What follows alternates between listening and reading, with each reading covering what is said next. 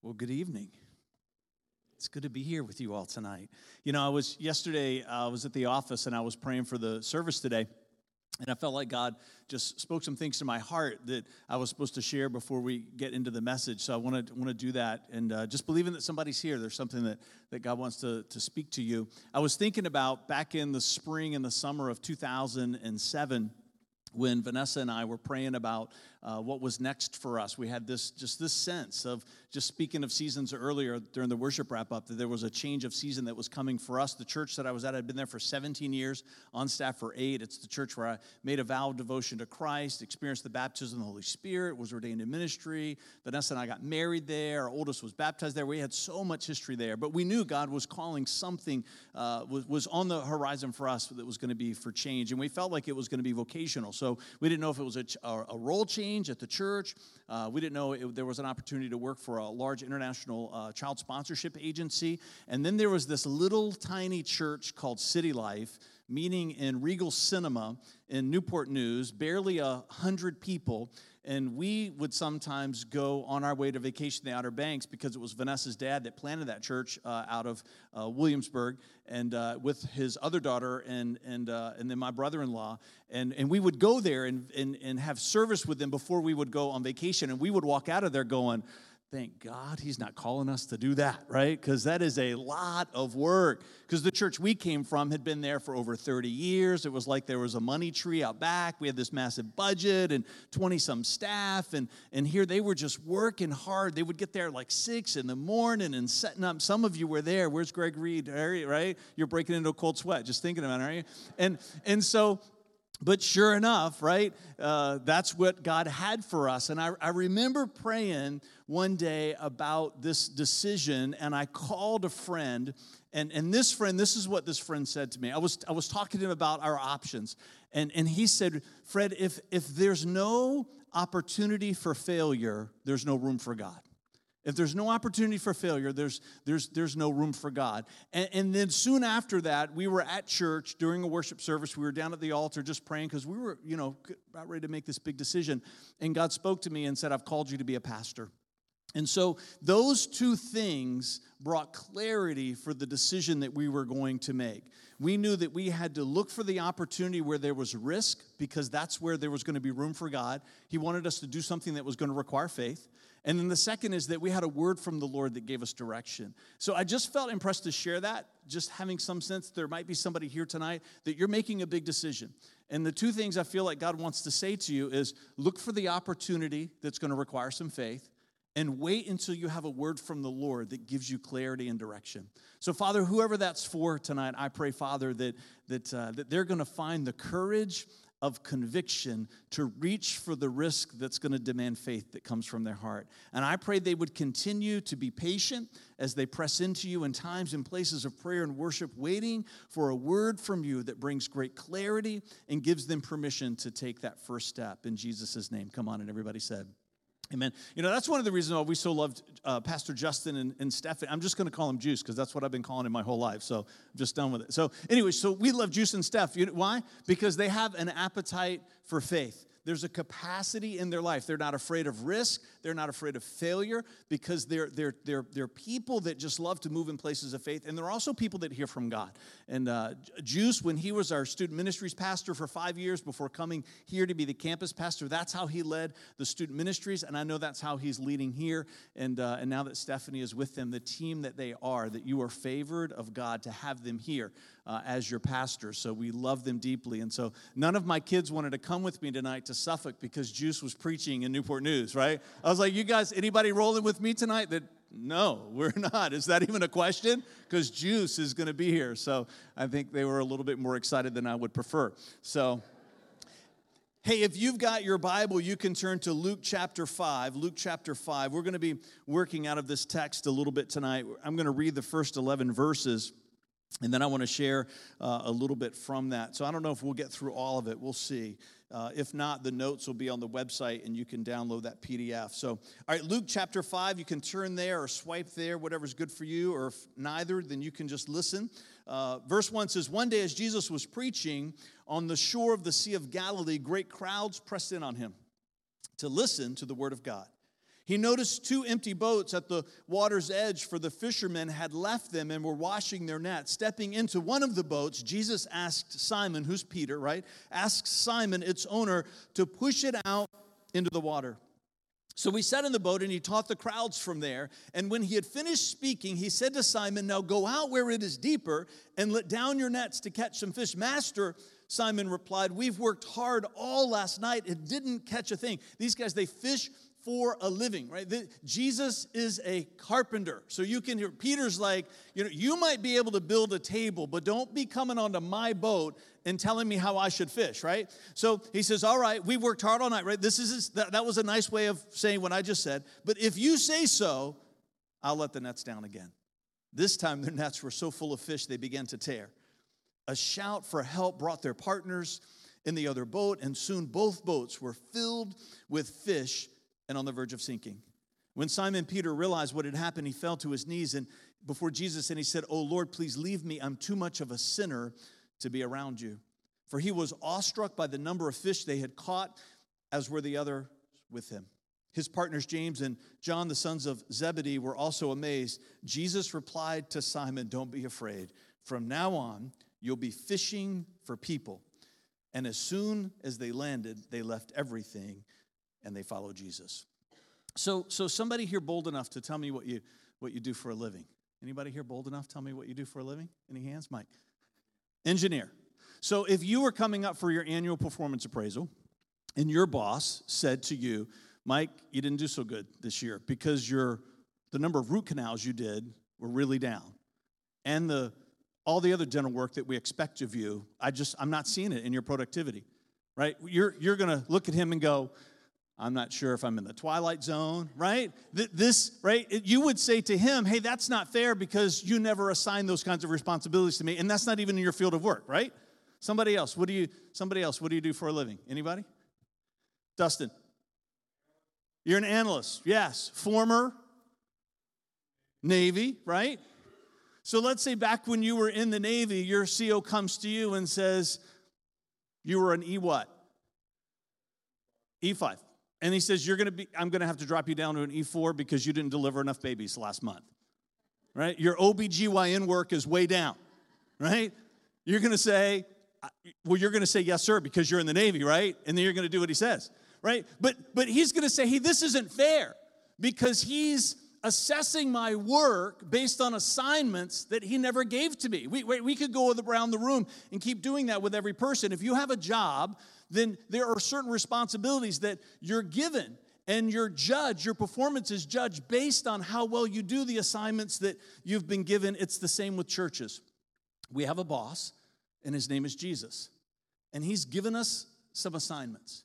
And one day, not only do we as individuals want to hear him say to us, Well done, my good and faithful servant, but as a church, as a, as a spiritual family, as a community of faith, we want to hear him say to us, to City Life, well done, my good and faithful servant. And what dictates that is one, you have to do some things, right? Because it's well done. So there has to be a doing.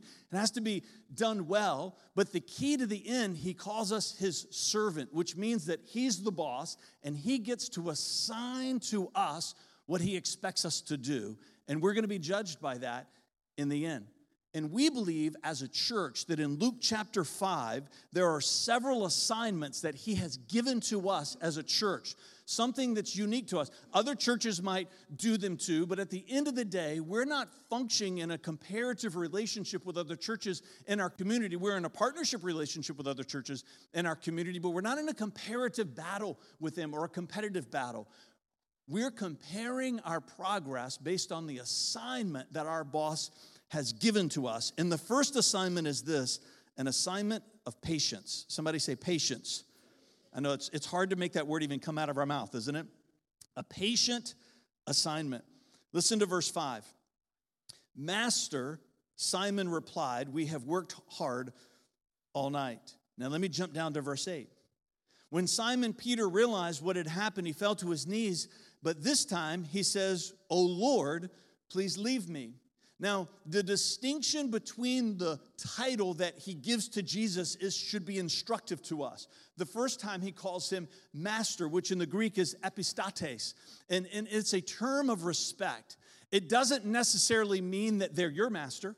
It doesn't necessarily mean that they're your boss, right? There are people that you encounter in the community and at times and, and you might call them sir right? There's there's terms that you use to acknowledge the authority that they have even if they, that authority is not over you. You tracking with me? But when he experiences this miracle he doesn't say epistates. He doesn't call him master. He calls him lord which is the greek kyrios.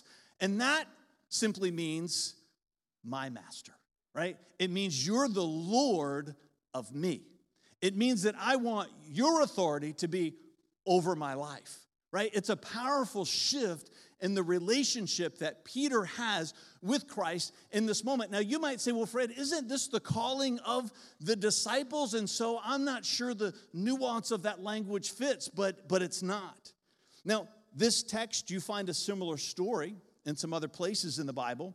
You find this same text in in Matthew 4 18 to 22. You find it in Mark 1 16 to 20. But when I say you find this text, what I mean is you find a similar account, but it's not the same account. There's, there's different approaches to the interpretation of what's called the Lucan narrative. And one of them is that all three of these are exactly the same because they're so similar, because they're so familiar. But I'm of the camp that says, no, that's a mistake. Because if you look at where Luke puts it in the story of Jesus' life, he puts it several months after Jesus' baptism, but the other two gospel accounts have it right at the beginning of Jesus' ministry where those accounts belong. But if you give Luke the permission to be the historian that he is, right? That's one of the distinctives of the Gospel of Luke. And then he also gives us the book of Acts that he's, he was a journalist. Even though he was a physician, he was a journalist of his day. And the history that he, he, was, he wrote with great precision. And so to say that the Lucan narrative belongs where these other two are, it means that Luke forsook the chronology of the moment, even though he didn't do that with any of his other writings. So it forces you to put it months later. Now, that's an important distinction because then you begin to understand the difference between master and Lord. And this is one of the responsibilities that we've been given as a church is to be patient with people. See, a lot of people come into the church and they think Jesus is a master. They, they think that he is the Son of God and the Savior of the world. They, they believe that, that, that, that, that you only get to heaven through him. They believe all these things about Christ, but yet they've not stepped into a relationship where Jesus is all of those things for them. And sometimes as a church, we get impatient with people, right? They come in believing all of these things about Jesus being a master, but we want them in about 13 seconds to get to a place where he's their Lord. And we're, we're racing and rushing and, and pressing to get them from epistates to kyrios. And what God says, hey, slow down, right? It takes time for people. The Lucan narrative is powerful because Peter, he's actually been traveling with Jesus, but it's been intermittent. He would go travel some, and then, like many of the other disciples, they would come back to their work. They had families, they had responsibilities. See, if you push through the Gospels too quickly, you, you buy into this idea that they were all all in right from the beginning, but that comes with a filter of knowing the end of the story, and we read through that filter, but that's not how it was. They, they believed, they even believed that he was the Messiah, which is one of the reasons why they traveled with him, but it took months before Peter was willing to say, I'm all in. It took months for Peter to get to a place where he was willing to say, I recognize not only that you are the Messiah of my nation, I want you to be my Messiah. I'm going to put my faith and my trust into your hands. We have a patience assignment here at the City Life Church to not be in a hurry with people. People come in with problems. People come in with junk in their life. People come in with biases and hurts and hangups and all kinds of beliefs that, that kind of keep get, get them sidetracked. And as churches, we have to be careful to not be in too much of a hurry for all of those things to begin to heal in their life. You want me to switch to this other mic?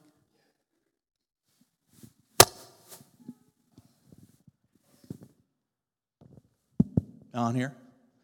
Nice. All right, I'm going to start over. No, I'm just kidding. like, where is Juice? oh. We have a, a saying here at the City Life Church called participation brings transformation because we're patient with people. Too many churches, they want people to change before they let them get involved. Too many churches want people to get from, from epistates to kyrios, from, from master to Lord before they can do anything. Well, you can come in, you can give, you can sit, you can listen, you can show up, but you can't be a part. And what we say is no. The very thing that you're keeping them from participating in is the very thing that they need to make the jump from master to Lord, because it's participation that brings the transformation. So you might see somebody taking up the offering or playing in the, the worship team, and, and before service, they were out getting something out of their car and dropped something on their foot, and words came out of their mouth, and you're like, wow. And then you see them taking up the offering, and you're like, really wow. Or maybe you thought some of the same words that you heard them say. What kind of church is this? It's a patient church. It's a church that believes that participation brings transformation. We don't take chances with the kids. You got to apply for that. We do background checks, right? We don't take chances with kids. We don't take chances with minors and people that work with the student ministry. Same thing. Rigorous background check. You should see the application they have to fill out, interviews that they have to do. But you know what? We're taking chances with you. We're taking chances with you because participation brings transformation. We have a patience assignment here at the City Life Church. If City Life is going to be your home. We're going to let you be a part sometimes before you've reached the places of transformation that even God Himself is expecting of you because it's the participation that gets you there. There's a patient assignment. Assignment number two, we have a work assignment. Somebody say work. work. Two bad words right in a row, right? Patience and work. Some of you are like, that's enough for me already. Verse 2. Listen to verse 2. He noticed two empty boats at the water's edge, for the fishermen had left them and were washing their nets. How many people like to have been on a cruise before? Anybody? Hands up. Hands up. Come on. Yeah, cruises. All right. What about what about vacation? Anybody here take a vacation? Right? Right, vacation. Yeah. What about resorts? You've been to a resort that's all inclusive, right? Yeah. Nice. All right. So, out of all of those examples, cruises, vacations, uh, uh, all inclusive resorts. What is it about doing those things that you like? You slip your hand up, I'll point to you, and you tell me what it is. What is it about going on those things that you like? Somebody's doing everything for you, right? Let's just sit down and think about that. Oh, right? It just feels good, doesn't it? Somebody else. What do you like about it? Yes, ma'am getting away from your problems, right? You, we know they're waiting for us, but it's sure good to be away from them for a little while, right? Nice. Somebody else. Extra sleep. Yes. No alarms, right? Parents don't get to come in and wake you up when you're on vacation, right? Right, parents? No Watneys reads. All right, there's rules on vacation, right? Let those kids sleep. Somebody over here, something you like about vacation. Anybody? No children. Yeah, we're just leaving them, right? You get out early before they wake up, they don't know, right? There's all kinds of things about vacation that, that we love. But for all of us, in some way, it's related to work a little bit, whether it's the work of family or the work of having to get up early or the work of just the labors of life, the work of living through problems. We, we, we like to be in settings and environments where, where nothing is required of us. When Jesus went down to the shores of the Sea of Galilee that day, there were all kinds of boats that he could have chosen. Back then, that's not new for us, right? There were even tour boats that that tourists could get on in Jesus' day on the Sea of Galilee. People could pay money and go on a boat ride. He didn't get into those boats. You know what kind of boat he got on? He got onto a working vessel. He got onto a boat that requires effort. He, he got onto a, a boat that maybe was a little bit dirty because people labored in that place. City life has a work assignment which means that we do not want to be a church that caters to the person that comes in and wants everything done for them forever. It, it, it, might be when you're visiting that, you're, you're not looking to get involved with the work because you're still checking things out, right? That's, that's good, that's great. But if you've been here for several months or maybe been here for a few years, at some point you have to acknowledge that no, no, no, there is a work assignment that we've been given. That's part of the nature of the church. It's a, it's a prophetic picture that he gives to us. If you believe that I do about the Bible, that nothing is coincidental or incidental, that, that everything is intentional about the activities of Christ, even the boat that he gets in, he's trying to teach us something through his unspoken word, through his actions.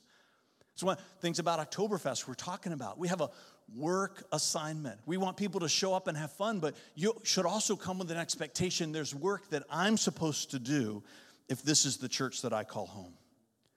Matthew 20, 28, for even the Son of Man came not to be served, but to serve, to serve others, and to give his life as a ransom for many.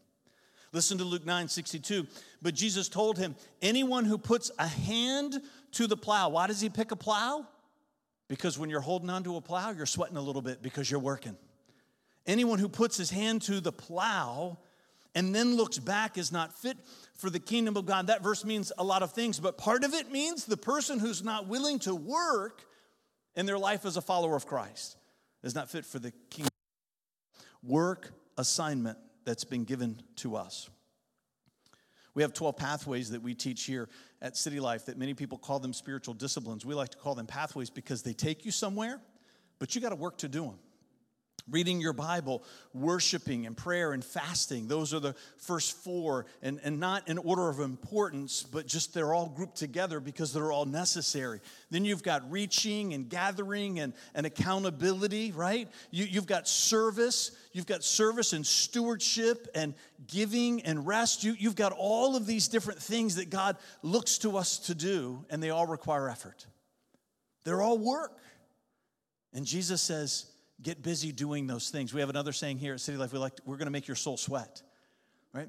We believe in grace because that's what Jesus did for us on the cross. We cannot earn the heaven that's waiting for us, but if we want to experience the heaven on earth, there's work and effort that we've got to bring to bear because of the grace that we've been given. Listen to Luke 3 1 through 2. It was now the 15th year of the reign of Tiberius, the Roman emperor. Pontius Pilate was governor over Judea, right? This is another great example of Luke the journalist. Herod Antipas was ruler over Galilee, and his brother Philip was the ruler over Iturea. And Tracha, oh, these words are hard, right?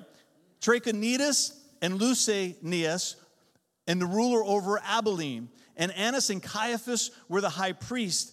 At this time, a message from God came, not to any of those people, not the people who had education, not the people who had authority, not the people who had been working for, for years to advance their, their career, not the people that were popular, not the people that were famous. At this time, a message came to John, son of Zechariah, who was living in the wilderness.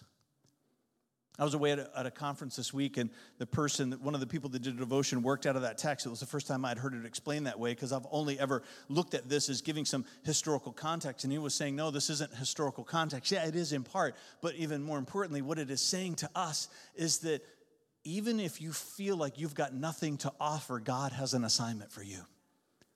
So many times we come into churches and we look around and, and there's a list like this, right? And in this list are the key leaders or the people that are talented, people that are that are gifted, people that maybe maybe are popular because of their, their charisma. And, and we can find ourselves shrinking back and saying that there must not be work for me to do here because I'm not one of those people. And you feel like maybe you're that one that's a little bit on the outside looking in. And John the Baptist would say, Welcome to my journey. There's an assignment for every person. Our circumstance, our situation, our condition is never permission giving for us to say to God, You should pick one of those people over there because they're better suited. God says, No, I created you. I know exactly what you're suited for, and I'm going to give you an assignment that I created for you from the foundations of the earth. And you're not free to tell me that you're not willing to do it or it best belongs with someone else because I'm the boss and you're the servant. And there's a doing that has to be done well. And the only way that the church is going to do it collectively is if we do it individually. There's a work assignment that He has for us. Number three, there's a hope assignment. Somebody say hope. Somebody's like, finally, right? Let's talk about that. Enough about patience and work. Can we talk about hope a little bit? We have a hope assignment here at the City Life Church. Verse 5, it says, Master Simon replied, We've worked hard all night and didn't catch a thing. But if you say so, come on, if you say so, I'll let down the nets again. Psalm 27 13 says, Yet I am confident I will see the Lord's goodness while I am here in the land of the living. Another translation renders that I would have lost heart if I had not believed that I would see the goodness of the Lord in the land of the living. Ephesians 3:20 Now all glory to God who is able through his mighty power at work within us to accomplish infinitely more than we might ask or think. Another translation says exceedingly abundantly above. How about Hebrews 6:19? This hope is a strong and trustworthy anchor for our souls. It leads us through the curtain into God's inner sanctuary. Hope, hope, and hope. You know, I was sharing a little bit earlier about our journey and praying about coming here. And, and so we ended up making the decision, obviously, to come and be a part of the team at City Life Church and to lead this congregation forward. We moved from Richmond to Newport News in October of 2007. So it'll be it'll be 10 years this October uh, that that, uh, that we've been a part of this amazing church. And and and so it was in 2008, after about a year, uh, God really began to speak to us about change again. But this time the change was not us leaving the church, but leading the church through change. And we made the big shift from Sunday to Saturday. And we held our first Saturday service uh, in December of 2008 over off of 28 Harpersville Road, which was then called the Mosaic. It was a multi church campus we made that shift. There was great momentum that was happening in the church. We were excited. We had this word from God about being on Saturday and the rest that that was going to bring to our church by having a true Sabbath on Sunday and, and lots of other reasons that we knew God was calling us to make that change. May of 2009, the church is shrinking. We, we've, we've lost about 60 people, not because anything bad happened, right? But because military orders came through for key families. We had a huge crop of college students that were all seniors, right? People had job changes. It was like the perfect storm, right? There was no controversy, nothing negative had happened, but all of a sudden, we, we left that service that Saturday night. And it was barely 90 people in there. The church was smaller than it was when we came. We, the giving wasn't meeting budget. And, and I remember driving home that night and going, What have we done? Right? And what God is trying to say, Fred, if there's no opportunity for failure, there's no room for God. And I'm like you. I hear that. That's not, I, that's not what I want to hear, right? We were discouraged. I remember talking with Vanessa that night and we were looking at each other. We began to ask some hard questions. Did, did we make a mistake coming here? Was this, is this one of those things where God was trying to teach us a lesson in life through a mistake that we made? We, we really began to despair. I remember we would get together with some of the key leaders and, and we, were, we were struggling for answers. I mean, if, if that path continued, the church would not make it by the end of that year. But things began to turn because we didn't give up because we knew we had a work assignment that had been given to us. And work assignments always require hope. Because if you've been around Jesus for any amount of time, you discover this principle that there are often seasons of failing before there are seasons of thriving. There, there are often seasons of, of, of downward turns right before your biggest breakthrough. It's why in Ecclesiastes chapter, chapter 3, verse 11, it, right, it, there's that list that we all know from Ecclesiastes 3, especially if you're a child of the 70s, right? There's that great song that talks about all the seasons. Is that the Byrds? Is that the Byrds, Paul? Yeah, the Byrds, right? I'm going to sing it for you right now. No, I'm just kidding. Paul's like, no, everybody knows me, like, don't let him sing in the mic, right? It would be bad. It would be bad. There's things on that list we like, and there's things on that list we don't like, right? In Ecclesiastes 3:11, the Holy Spirit inspires Solomon to say that all of the seasons are beautiful. It doesn't say some of them are beautiful. It doesn't say the ones that you recognize as good are beautiful. It says all of the seasons are beautiful. See, even seasons of failing are important to us because it prepares us for the seasons of thriving. I dare say that what God did in all of our hearts back in 2009, those of us were here at the church then, God did something deep inside of us to make us ready for the success that was coming so that we would remember it had little to do with us and had everything to do with Him. So we would not be so tempted to steal that glory that belonged to the Father. So, so, that, so that we would learn to hunker down and work harder in those seasons, so that we would learn to reach inside and find hope even when despair was clamoring for attention. There are seasons of failing that come before seasons of thriving. We have a hope calling here at the City Life Church because people come in through these doors so often and they haven't hoped in so long they've forgotten what it feels like. And we're here to sit with them and to say, no, no, no, you can hope again. And sometimes people look at us and they say, Well, you don't know what it's like. And maybe we don't know what it's like because we're not in their story, but all of us have had a part of our story where we've struggled and God has given us the ability to hope again. Sometimes, as a church, we have a responsibility to find other people in our congregation who have been through exactly what they've been through, right? And then we connect them together. And then they begin to see, well, if they can make it, I can make it too, right? We have a responsibility as a church to help people find hope again. This conference that I was at up in New York for Elim, which is our, our fellowship that we're connected to, based out of Lima, New York, just out of Rochester.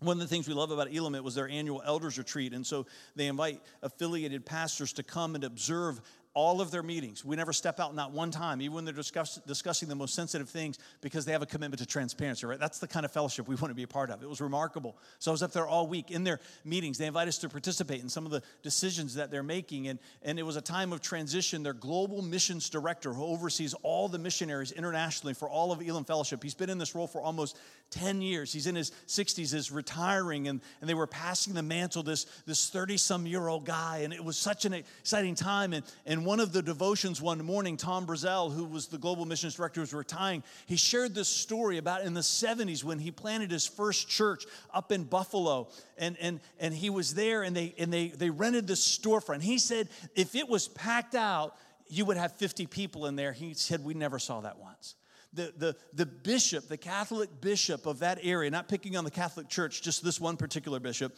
sent, sent, sent letters to the Catholic churches in Buffalo and says, Do not extend a hand of fellowship to this man right? And so there were community leaders that were part of those Catholic congregations, and word began to, to, to, spread, right? False rumors. It was just, things were hard for Tom and his wife. They go there with this great vision, and they were there for a few years, and they were doing everything right. He was telling the story that, that at a few years in, one Saturday night, he was in there by himself. He was praying over every chair, walking down the right aisle, and all these, praying over every one. And he said he just sat down and he just broke. He said, I wept I, he said, I began to, he, he said, I don't even know if I've ever sobbed uncontrollably like that, but I did that night. And he said, in that cry, I prayed a prayer. And the prayer he prayed was this God, if I ever have an opportunity to encourage someone else in ministry who's in a hard place, I pray that I will never fail them. Years down the road, he becomes the global missions director. And you know what his tenure as the global missions director is marked by above all else? The missionaries of Elim Fellowship have never felt so cared for except under his administration. It's powerful, isn't it? You want to talk about being in a hard place? Yeah, live in the middle of a jungle in a third world country where people want to kill you and your children. That's a hard place. But Tom knew how to encourage that heart that was despairing because he had felt that same feeling in his own journey. See, sometimes we want to run away, right? We're, we're, we're up here in this place of despair and we want to get as far away from that despair as we can and we turn around and it's, it's following us. Because God doesn't want us to get away from it too quick, because sometimes that despair is the very thing that we need to make us ready for something that's in our assignment and our tomorrow. Listen to this, listen to this verse.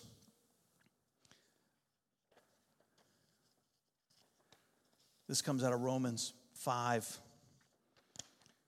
3 through 5. It says, We can rejoice too when we run into problems and trials, for we know that they help us develop endurance. And endurance develops strength of character, and character strengthens our confident hope of salvation. And this hope will not lead to disappointment. For we know how dearly God loves us because He has given us the Holy Spirit to fill our hearts with His love. How about 2 Corinthians 1 3 through 7? All praise to God, the Father of our Lord Jesus Christ. God is our merciful Father and the source of all comfort. He comforts us in our troubles so that we can comfort others. See, sometimes our trouble is to make us ready for the comfort that we're supposed to bring to someone else in our tomorrow. When they are troubled, we will be able to give them the same comfort God has given to us. For the more we suffer for Christ, the more God will shower us with his comfort through Christ. Even when we are weighed down with troubles, it is your comfort, it is for your comfort and salvation. For when we ourselves are comforted, we will certainly comfort you and then you can patiently endure the same things that we suffer. And we are confident that as you share in our suffering, you will also share in the comfort that God gives to us. We have a hope assignment that we've been given here at the City Life Church to encourage people to not rush too quickly out of the circumstance that brings despair because oftentimes there's something that God wants to deposit in us. Sometimes despair is what actually creates the space in your heart to feel the virtue of hope. And we want to be a church that helps people feel hope again. I'm going to invite the worship team to come back up.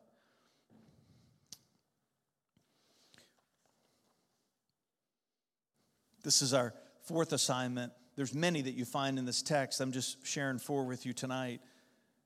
We, we have a team assignment here at the City Life Church. We have a team assignment.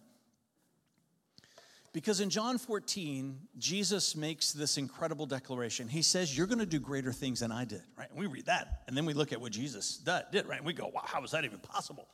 It's the Greek, it's megas ergon, greater things. It's the word, right, that gives us mega, and it's the word that gives us ergonomics, working, doing. Jesus said, You're going to do greater things, greater works than me.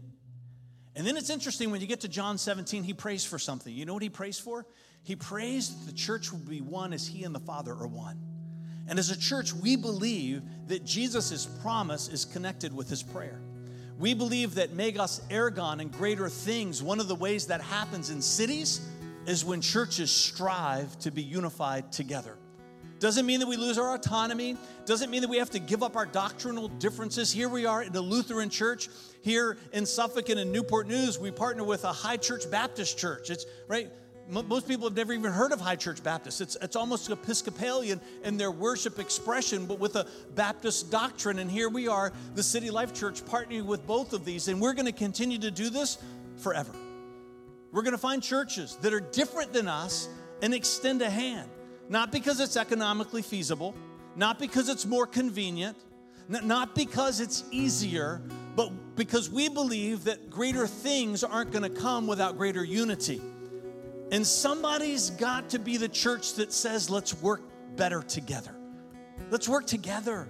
We have a team assignment that we've been given as a church. Will we ever own property? I think we will one day. But we're, what we're not going to do is shift to 10 a.m. on Sunday. We're staying on Saturday, and we're going to invite somebody else to come in and fill that Sunday slot. A church doesn't have enough churches and ministries in there until they're in each other's way. That's what I believe. Churches sit empty too much, they're dark too often. And I think it makes God sad.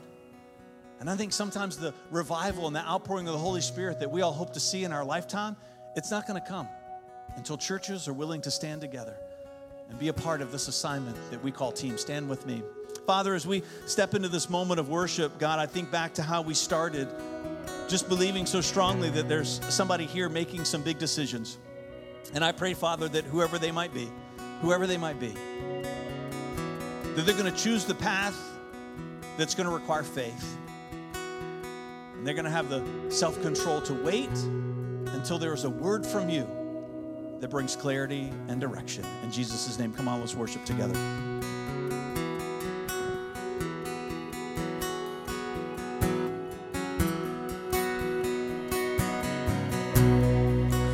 There's nothing worth more that will ever come close.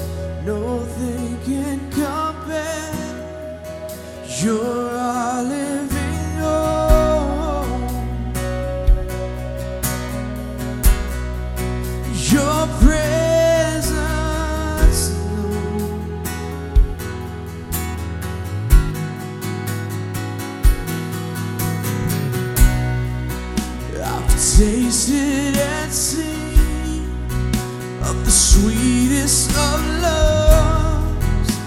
my heart becomes free in my shame is undone. Your presence alone. So Holy Spirit, you're welcome.